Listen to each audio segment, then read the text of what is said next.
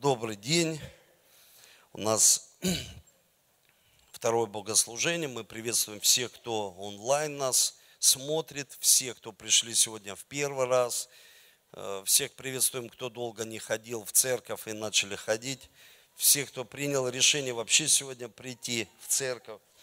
Слава Господу, что есть собрание верующих и есть место, где мы можем собираться, где мы можем прославлять Бога. Скажите аминь. И сегодня я хочу продолжить тему. Тема – это превосходство любви. Превосходство любви. Знаете, тема, мы ее начали на воскресенье, кто помнит, да? Мы начали с благодарения, мы начали говорить о том, что Бог хочет, чтобы мы знали, что такое любовь, и у нас было превосходство любви. И сегодня я хочу посмотреть на несколько мест из Священного Писания, и я верю, что Бог сделает так, что это слово будет простым, чтобы оно было понятным для нас, чтобы мы его знали и могли, самое главное, применять его в своей жизни. Это очень важно, потому что мы должны обучаться, мы должны учиться. И когда мы обучаемся здесь в церкви, что происходит? Знаете, в Библии говорится, что Слово Божье, оно не бывает тщетным. То есть оно производит свое определенное действие. Почему так говорит Господь? Потому что мы слышим, вера приходит от слышания, мы слышим Слово Божье, а потом что происходит? Потом происходит экзамен в нашей жизни. Бог проводит такое испытание в нашей жизни, мы проходим такой экзамен – Сдаем мы его или нет, это уже другой вопрос. Если не сдаем, мы пересдаем его опять, мы опять обучаемся, потому что это принцип, принцип христианства. Вот смотрите, Иисус призвал 12 учеников. Он их обучил, три с половиной года обучал, они были подотчетны ему. И потом он сказал, потом Иисус пошел на крест, воскрес и явился им и сказал им, послушайте, идите до края земли, делайте учеников и учите всему, чему я научил вас. Аминь. Ну, то есть Иисус дает такое великое, его называют великое поручение церкви и всем верующим. То есть Он дает великое поручение. И экзамен. Экзамен, когда мы слышим и мы обучаемся, мы записываем. И сто процентов, я вам хочу сказать, 110 процентов, когда ты слышишь и придет испытание в твою жизнь. Почему? Он также испытует этим словом меня. То есть первый, кто попадает, это я. Я попадаю под это испытание, это экзамен лично в моей жизни. Но также и вы, потому что вы слышите Божье Слово, и вера приходит, приходят определенные знания. Мне пришлось учиться э, в 35 лет поступать в институт, получать высшее образование – и я помню, чтобы мне не было скучно, я так смотивировал всех служителей. Ну, я, конечно, шучу, мне не было, мне, мне всегда не скучно, потому что всегда со мной люди. И я смотивировал служителей, мы поехали все в РХГ, кто поехал в РАКС, э, Академия госслужащих. И это было ну, очень большое количество. В РХГ поехало около 80 человек, и в РАКС поехало 40-50 и мы все стали обучаться. И знаете, любви все возрасты покорны, потому что тебе нужно учиться. И разницы нет, 35 тебе, 40, 50, тебе нужно всегда учиться и быть учеником Иисуса Христа. Потому что проблема в том, что мы становимся такими хорошими учителями, забываем, что мы ученики. Люди забывают, что они ученики. Они такие, знаете, стали уже учителя, все знают, все умеют. Но Бог говорит, ты всегда ученик, ты всегда обучайся, ты всегда в стадии обучения. И вот я поехал, помню, и рассказываю всегда эту историю, такая она интересная, такая, знаете, смешная история. Когда я обучался, я изучал такой предмет, кто учился, на, изучал гуманитарные науки, такой есть предмет античная литература. И знаете, когда я изучал вообще античную литературу, философию, учился на религоведа, это очень сложно. Почему? Потому что ты, когда слушаешь, ну, кому-то, у кого-то есть дар обучения. Среди нас были такие люди, у которых есть дар, они получают, они все усваивают, они такие, у них дар образования. Хорошо. Но у меня такого дара нет, и мне пришлось путем усилий, труда. И я сидел иногда на этих занятиях, на парах, и просто у меня кипели мозги. Я помню античная литература. Так все интересно до такой степени, что у меня что-то происходило с ну, внутри, с моей головой, как будто пластилином. Вы знаете, вот лепили мои атрофированные мозги там, где вот они не задействованы. Вот что-то Бог делал со мной. Именно через образование. Вот именно Бог делал. Потому что мы всегда хотим, что Бог делает в церкви, а Бог делает везде. И в церкви, и дома, и везде, и в семье. Разницы нет. И я помню, когда мы сдавали экзамен, на каждый экзамен я всегда просился первым, я всех убирал, говорю, дайте, пастор Эдуард, епископ, вы, друзья, подождите, я первый. И меня все пропускали, потому что у меня был жуткий стресс. Ну, то есть реально, я учил и сдавал, я думаю, быстрее бы выходил, фух, знаете, вот просто плита с тебя, ну, спала, потому что ты там в кабинете не епископ, ты не пастор, ты никто, ты просто Эдуард со своей вот этой э, корочкой ученика. Ты зашел, все, раз открыл, она берет зачетку, кто вы, что вы, и она спрашивает у тебя. И я помню интересный такой момент, когда э, на, на античную литературу я пришел, вообще не подготовился. Я вам каюсь сегодня, рассказываю, как было на самом деле. Я вообще не был готов. И я узнаю, можно подготовить один билет. Я спускаюсь, как ну, делают все, спустился в библиотеку и подготавливаюсь прямо в академии. Учу, пишу, часа два или три. И как раз очередь подходит. И я оказался последний. Вот представьте, последний. Вот никогда не ходите последним. Я оказался и захожу, она, Эдуард а, Деремов, ну да, успеваемость хорошая у вас. Ну, давайте, 18 билет. Я говорю, какой 18 билет? Вы же сказали, можно любой. Я вот пятый подготовил. И она мне говорит, слушайте, зачем вы подготовили? Я думаю, слушай, я сам себе внутри говорю, вот я попал. То есть, она, я говорю, как, ну пятый, вот все ж вышли. Она говорит, молодой человек, не морочьте мне голову. Всем повезло, вот эта фраза, а вам нет. Уже все, я думаю, вот это все я встрял. То есть думаю, вот это я попал. И что интересно, она говорит, ну, хорошо, билет вы не знаете. Я, да нет, знаю, я подготовился, это, ну, как мы умеем, знаете, это, то, вот то. И она говорит, хорошо, давайте тяните вот такие билеты, а потом по тексту поговорим. Я по тексту поговорим? Думаю, какой еще текст? Я ничего не знаю, никаких текстов я не читал. И я беру эти вопросы и раз первый достаю. Она, что там, Эдуард? Я, мимисис. Она, ну и что это? Я, ну как же, мимисис, это мимисис. Сейчас, подождите, плохо спал, готовился. Мимисис, это мимисис. И она, тяните другой билет. Я тяну другой, фьюзис, фьюзис. Что такое фьюзис? А что такое фьюзис? Фьюзис, что такое? Мимисис. И она говорит, хорошо, если отгадываете текст, я вам ставлю три. И начинает читать. На-на-на-на-на-на-на-на-на-на. Что это? Илиада, Одиссея, плакальщицы. Ну, наверное, плакальщицы. Нет, два, идите. Это Одиссея. Послушайте, вот что я хочу вам сказать. Что происходит в церкви? Вот так мы приходим на служение, я, у меня такой интересный момент был, когда была у нас пасторский Пинуэл. Я вышел туда в коридор, часто выхожу, смотрю, бежит один служитель. Я говорю, а ты куда?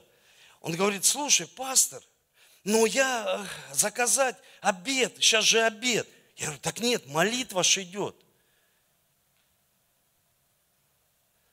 Слушай, друг, молитва же идет, здесь же молятся. Какой обед? И вот знаете, смс такой, вот здесь люди, они сидят, и все такие умные, они сидят там в социальной сети, а потом что ты, пастор, я записываю, пастор, я... Слушай, да не для меня ты это делаешь. Это ты вообще делаешь не для меня, потому что придет испытание в твою жизнь на веру, и Бог тебе испытает, на любовь испытает тебя, на надежду, на твердость тебя испытает, Он тебя испытает, да не я, я всего лишь инструмент в Его руках, и ты должен понимать, если ты уматываешь отсюда, зачем ты сюда пришел? Вопрос, зачем? Я выхожу как пастор и смотрю постоянно в коридоре, а зачем ты сюда пришел? Это, знаете, человек пошел на футбол и в ресторане ел сосиски, и потом у него спросили, а о чем футбол, кто выиграл? Он говорит, я даже не знаю, а что ты сюда пришел? Вот вопрос, зачем приходит человек, если он уже все, он стал такой умный. И я хочу прочитать вам место из Священного Писания. Давайте с вами откроем 1 Коринфянам, 13 глава с 1 стиха. Если я говорю языками человеческими и ангельскими, а любви не имею, то я мед звенящий, кимвал звучащий. Если я имею дар пророчества, я знаю все тайны, имею всякое познание, всю веру, так что могу и горы переставлять, но не имею любви, я ничто. Если я раздам все имение мое, отдам тело мое на сожжение, любви не имею, нет мне никакой пользы. Вот смотрите, апостол Павел говорит, проблема в Коринфе, в церковь, это была многотысячная, большая церковь, около 50 тысяч церковь. Вы представляете, у них проблема. Проблема и если изучать этот вопрос, углубляться, у них была проблема, каждый человек, они были такие умные все, приходили на служение, и они все хотели каких-то определенных позиций в церкви и разбирали каждый себе духовные дары. Вот каждый себе, вот просто я, у меня такой дар, у меня такой, они сами это делали, просто внутри церкви.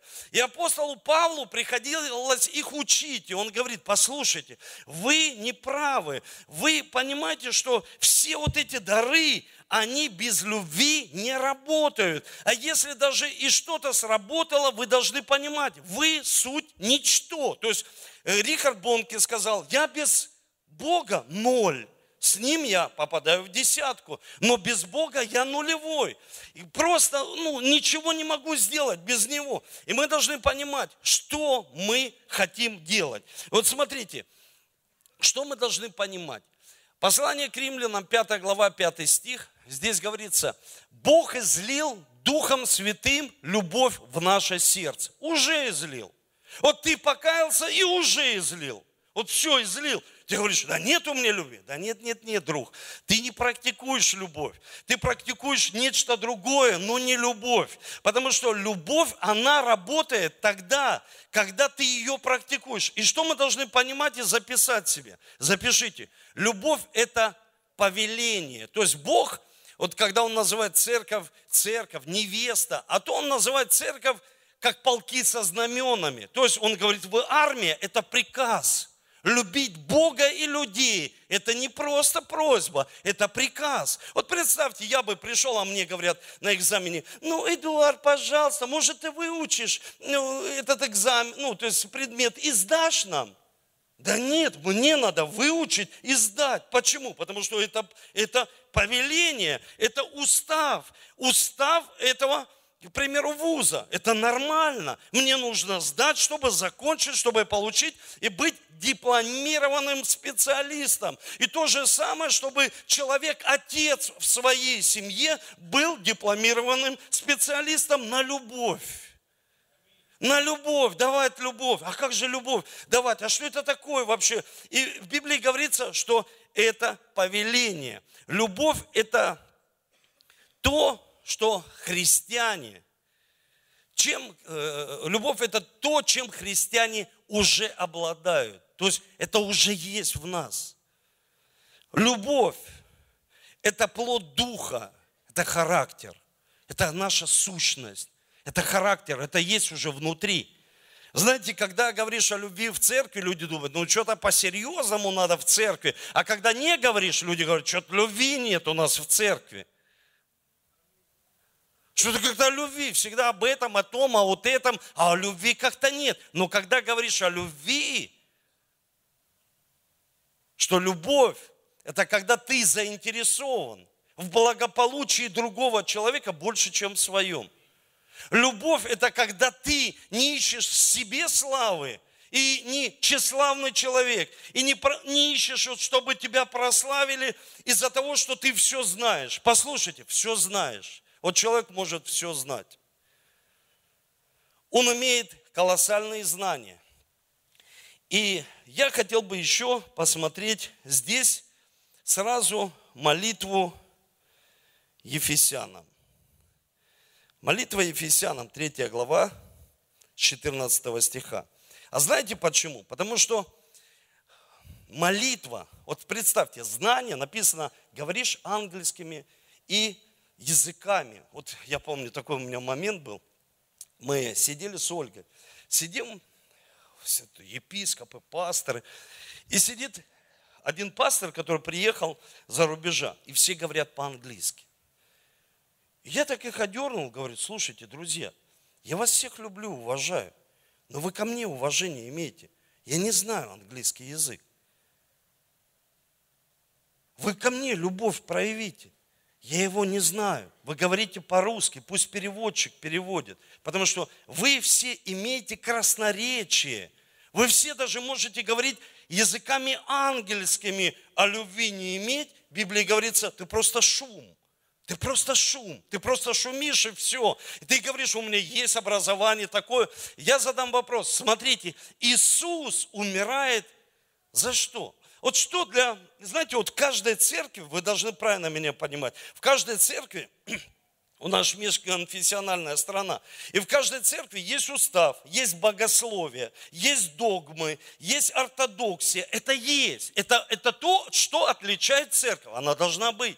Обязательно должно быть, потому что мы смотрим на протестантское служение, богослужение, мы понимаем, это протестантское евангельское богослужение. На православное мы смотрим и понимаем, это православное богослужение. Мы понимаем, почему? Потому что есть догмы, есть учение, и это сохраняет церковь. Это должно быть, это наше различие. Вы можете из всех учеников различить, кто, ну, к примеру, в нашей церкви, кто есть кто, потому что у нас есть различия. Кто-то более творческий, кто-то более такой радикальный. У нас есть различия, и у церкви есть различия, и это хорошо. Но вот у, в церкви есть правила определенные. И апостол Павел говорил за эти правила в Карин и в Ефес. Он говорит, у вас есть правила. Ну что больше, правила или люди? За кого умер Иисус? За правила или за людей? И он говорит, люди больше, чем правила. Они должны быть. Это то, что отличает догмы, учения. Э, э, ну, то есть наша теология, это обязательно должно быть. Но у нас есть люди в церкви. Церковь – это люди. Вы понимаете? И в церкви должна быть обязательно любовь. Любовь. Любовь, когда человек может что сделать? Он может чем-то пожертвовать внутри, внутри, временем своим. То есть он занимается самопожертвованием. Как женщина была учителем в воскресной школе, и, к примеру, она сказала, я проводила просто уроки, я знала, я передавала хорошие знания, но я ничего не сделала для этих учеников. Мы можем что-то передавать, а что ты лично сделал для этого человека? Что ты лично сделал для этих людей? То есть в Библии говорится, если мы не имеем любви, нет никакой награды. И вот смотрите, апостол Павел три года, есть молитва Ефесянам, которую я молюсь перед тем, как я читаю Библию. Это молитва, которую Бог поместил в Священное Писание. Бог, дай мне дух премудрости и откровений, познанию истины Твоей. Просвети очи сердца моего, чтобы я... Библия пф, оживает. Почему? Есть молитва. Есть молитва, не просто ты начал читать, а есть молитва. И апостол Павел говорит, я три года молился вот такой молитвой.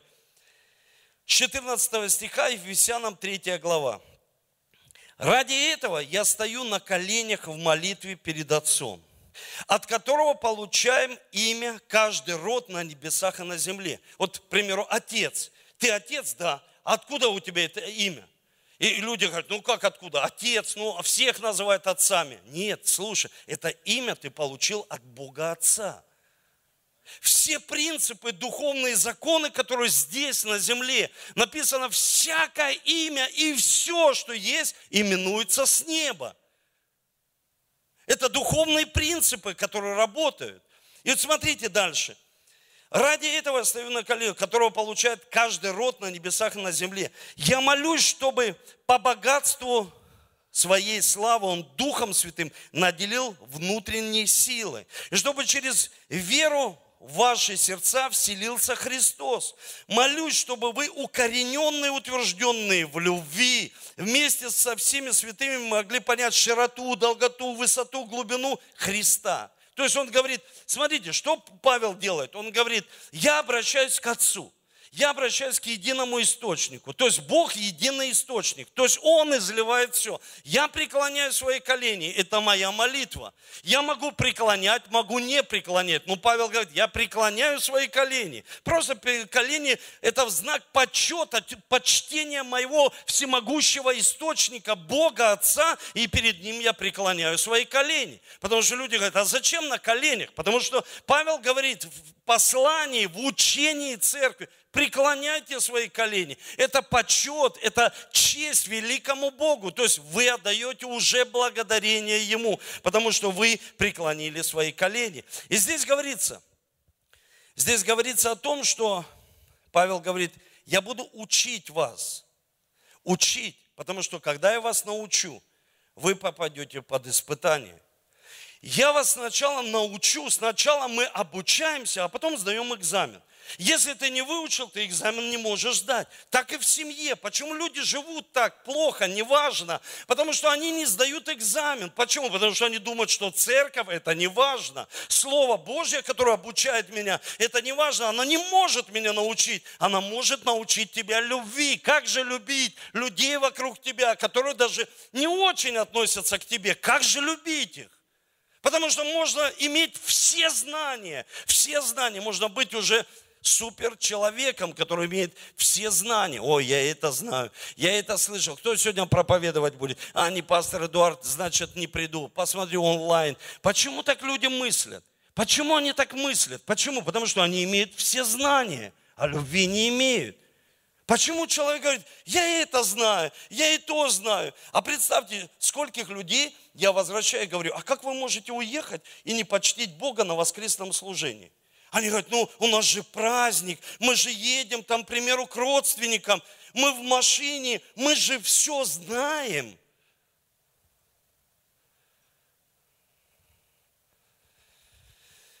Апостол Павел говорит, что придут к вам волки в овечьей шкуре, и они не будут щадить стада. Почему он так говорит? Потому что он, он знал, о чем говорил. Он говорит, придут волки, и даже из вас восстанут люди, которые будут что-то делать для корыстных каких-то своих целей, без любви, просто делать, просто потому что они делают и имеют в этом какую-то корость, у них есть своя цель. И он говорит, восстанут люди, и вам нужно что сделать? Научиться, научиться. Как же любить, различать, понимать, потому что нам нужно вообще различить. И я хочу еще одно место прочитать, чтобы вы больше меня понимали. Это после молитвы уже пишет, через какое-то время пишет апостол Иоанн, любимый ученик, который был у Иисуса на груди, любимый, где он везде в Писании говорит, это мой любимый, любимчик, любимчик. Почему? Потому что он был всегда в общении с Богом. Бог нелицеприятен, но он был всегда, он говорит, любимый. И вот он пишет, любимый. Откровение, вторая глава, и он говорит с первого стиха, напиши ангелу церкви в Ефесе, о ком молился Павел, в Ефесе.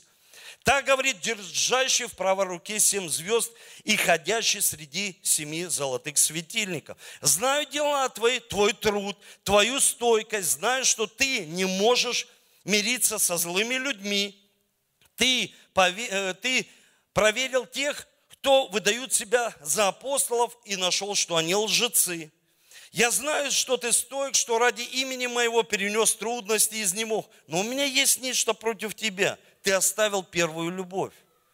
И вот здесь Бог говорит, у тебя столько знаний, у тебя столько правил, У тебя столько всего.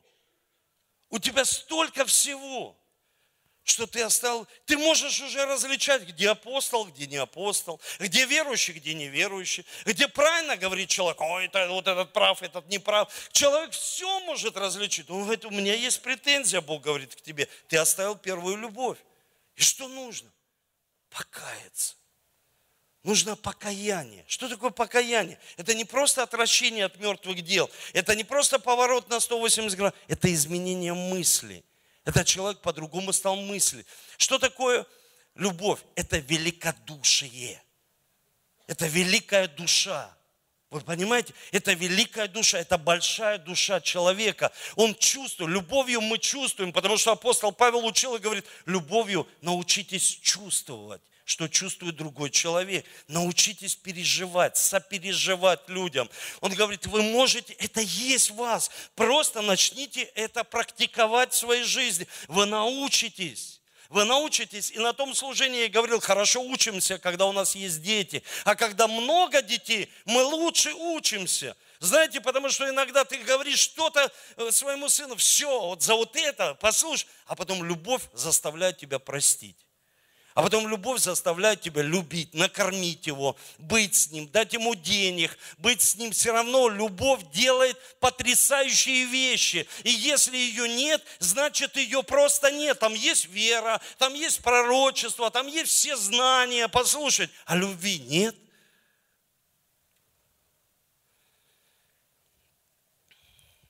Я всегда учу вас, как церковь.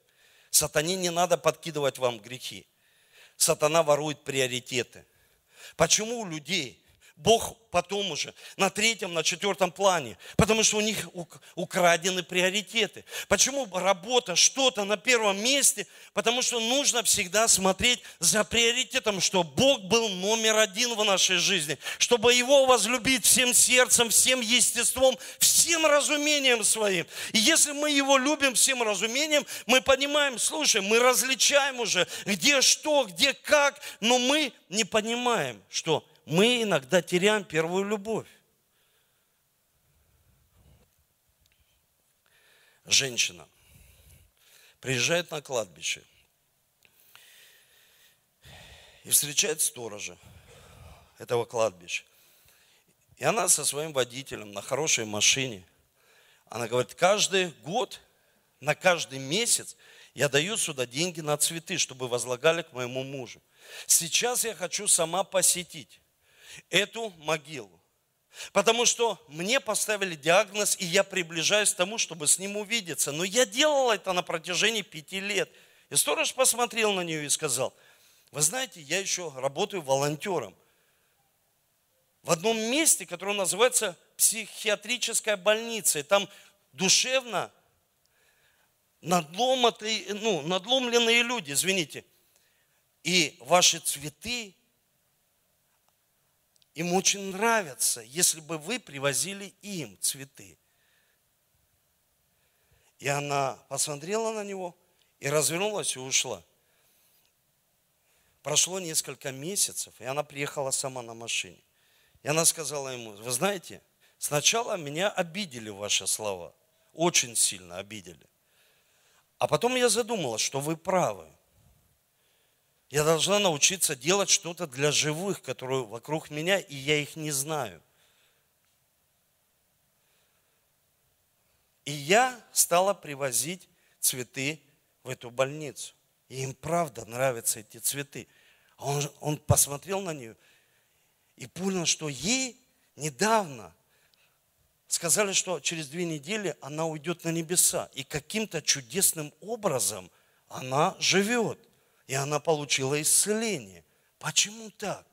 Потому что человек, который с любовью выполняет свою миссию здесь на земле, он всегда бессмертен. Вы слышите? Он всегда бессмертен, потому что он не просто что-то делает, он не просто имеет всю веру, всю веру. Человек говорит, я имею всю веру. Иисус говорит, да хотя бы с горчичное зерно. Здесь говорится, всю веру имеет, а любви нет. Он просто ничто. Он просто ничто в глазах Божьих. Вы понимаете, как Бог смотрит на критерии любви, как Бог смотрит вообще на любовь. Он говорит, ты много делаешь. Я хочу вам сказать, апостол Павел молится и говорит, я хочу, чтобы вы обратили внимание, утвердились во внутреннем человеке. Вчера мы играли в футбол, и все говорят, что ты, где ты, пастор, загорел? На футболе у нас в Суворовском, всех приглашаю, очень хорошо можете загореть. И интересный такой момент, Филипп Дмитриев меня говорит, дай, пастор, интервью снимать в социальной сети. Что ты хочешь сказать о спорте? Я, я, я говорю, о спорте я могу сказать много. Что? Можно накачать здесь, здесь, покрасить бороду, подстричь, прическу сделать, брови женщинам что-то сделать с ними, и так, и вот так. Можно сегодня все, что угодно сделать. Все, что угодно. Внешний человек можно и здесь подбрить, и в носу подбрить. Можно все сделать. Но испытания затронут внутреннего человека, не внешнего. Люди, Павел, смотрите, молится и говорит, я молюсь, чтобы ты утвердился вовнутрь, качал свою веру и любил людей. Потому что когда придут испытания любви, к примеру, экзамен, ты сможешь не сдать. Почему? Потому что это касается твоей внутренности. И поэтому он говорит, что есть люди пророчествующие, а любви не имеют. Как это стало модно. Знаете, пророчествовать, а говорить всем. Люди думают, что я должен всем говорить, говорить, говорить. Почему-то я должен всем сказать что-то, что-то чему-то научить. Какое-то заблуждение. Потому что к пророкам и даже к пророчествующим Бог возлагает особенное бремя. Вы слышите? Особенное бремя. Особенное. Это когда пророк Моисей может помолиться такой молитвой. Мое имя изгладь из книги жизни, а их спаси. Может ли так сказать человек? Ой, пастор, я не знаю. Я не знаю, как так сказать. Очень тяжело. Мое имя изгладь. Ты что? Я же забочусь о себе. Как же мне сказать о себе так? Какое бремя возлагается на пророков? Какое бремя возлагалось на пророка Валаама, который, знаете, за деньги мог за какую-то корость мог продать свой народ. Знаете почему? Я вчера задал вопрос, может ли человек бояться Бога, а его не любить? И такой, такие дебаты у нас дома. Я говорю, вот вы подумайте над этим. Бояться Бога, а его не любить. Приходит Джон Бивер к одному телепроповеднику в тюрьму и говорит, а почему ты сел? Почему ты в тюрьме? Почему ты, ну, махинации с деньгами? Почему у тебя так? Он говорит, ты знаешь, я любил Бога, но не боялся Его. Вот смотрите, какие перекосы. А можно бояться Бога и не любить Его? Можно. Пророк Валам, он был такой, он боялся ради своей безопасности. Можно десятую часть давать ради своей, чтобы небо открыто. Можно приходить на воскресный, но не ради любви. Можно служить не ради любви. Можно менять церкви не ради любви. Даже землю свою поменять и сказать, как-то что-то эта земля здесь, ну, как-то ради своей вот выгоды. Пророк не ищет себе выгоду. Никогда. Потому что он любит. Он все делает из-за любви. Вы слышите? Все делает из-за любви. Пророк, он может иметь всю веру, Иона, знаете, чего больше боялся? Пророк Иона. Он боялся не что проповедь не получится его, когда Бог его послал в город. Он боялся, что проповедь его будет успешная. Представляете? Он боялся, что проповедь его достигнет сердец, и люди покаются. Но если они покаются, они так расстроили Иону. Он расстроился реально. Он говорит, вот этот человек во пророках, вот этот человек, как это может? Весь город получил спасение. И он сел под кустом, расстроенный. А сколько таких людей я знаю в церкви? Они говорят, пастор, я имею веру. Почему он спасся, их сын, а наш еще нет? А мы веру имеем. Любви нет.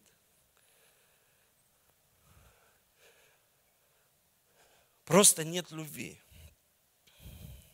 Когда этот парень бежал за едой, я ему говорю, куда ты бежишь? Это же тебя кто-то попросил больше у них звания во Христе Иисусе, что ты бежишь заказывать еду. зачем ты это делаешь? Я говорю, ну ладно, иди. И иду, а Бог мне в тот момент говорит, не осуждай, его любить нужно.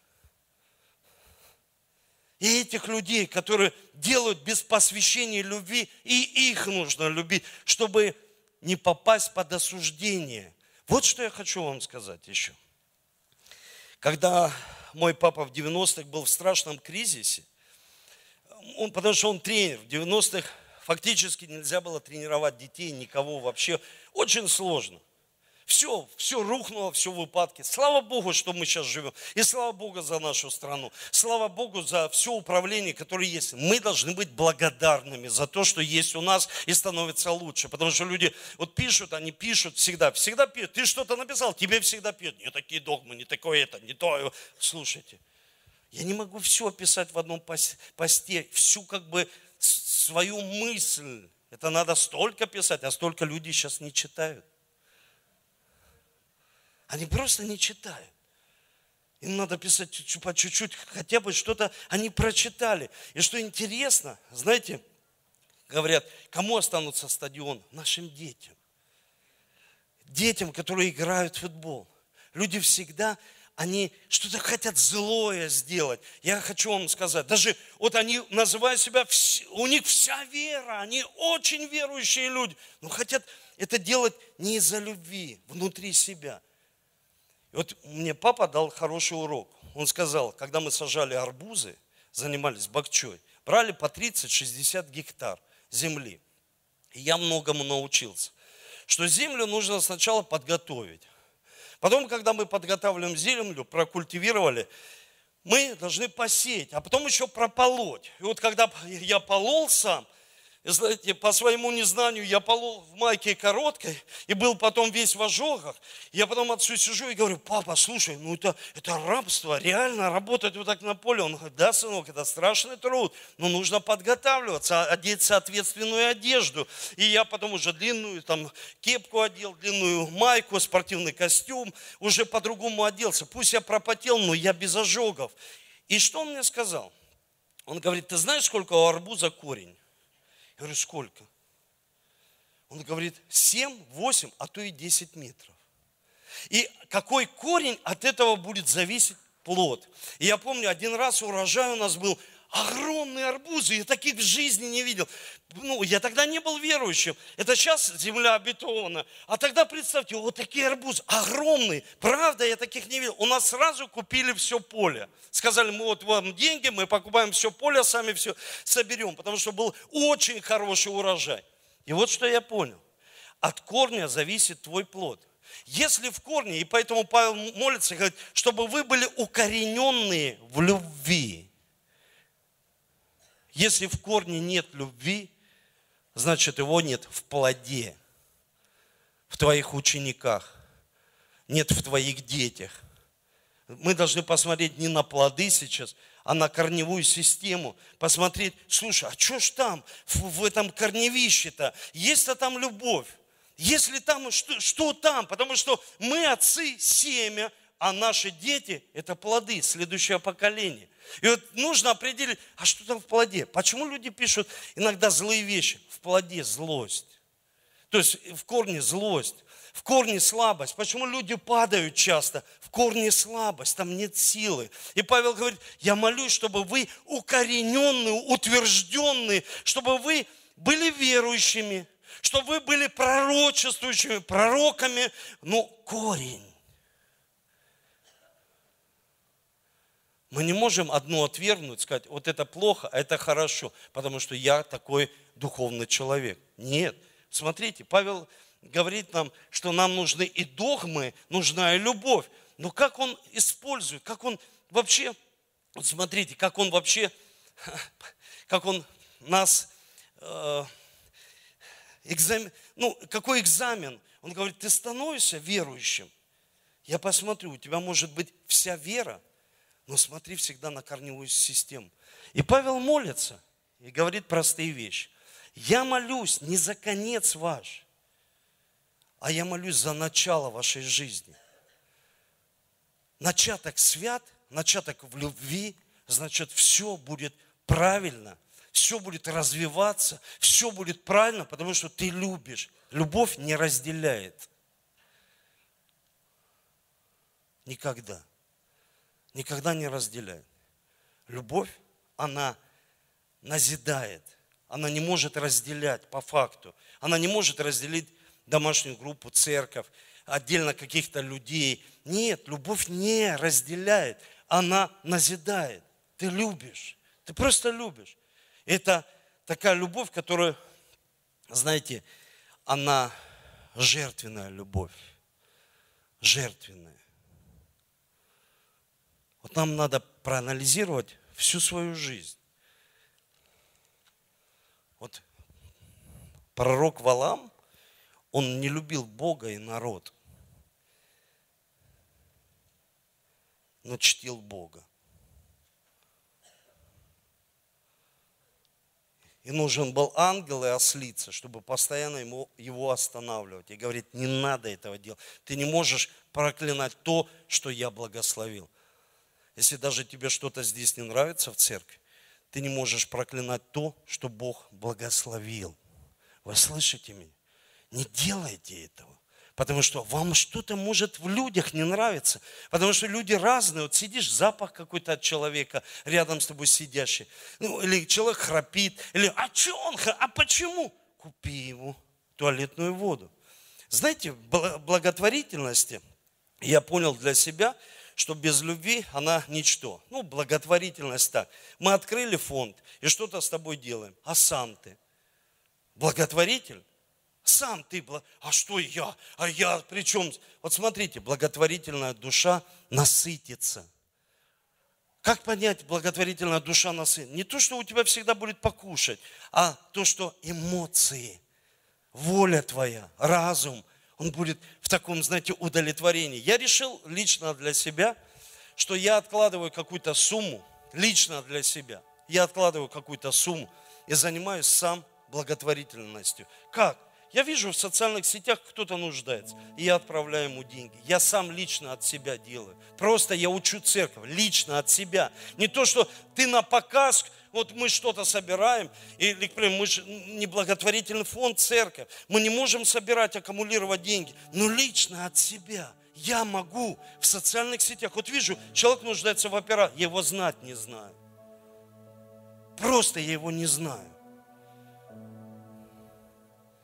Он не придет и не скажет, ва, спасибо, пастор Эдуард, спаси, аллилуйя.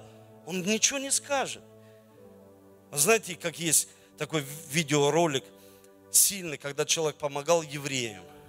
И он, они все собрались в зале. И он такой сидит старенький. И он даже и не знает, зачем его туда пригласили. И они все встают, полный зал, он начинает аплодировать. А он такой не может понять, кому. Старый уже, старый стоит. У меня слезы потекли. Старый стоит человек. Аплодируют. Они, да мы тебе, тебе, потому что ты спас наших родителей, кого-то из нас. Мы тебе, спасибо. А он это делал все тайно. Цепляет это, так сильно цепляет. Я хочу прочитать последнее место, и мы будем молиться с вами.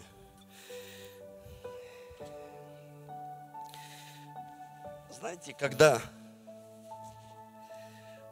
ты учишься в институте, ты учишься, у тебя есть этот самый, как книжка ученика, как называется, Студенческий билет, да.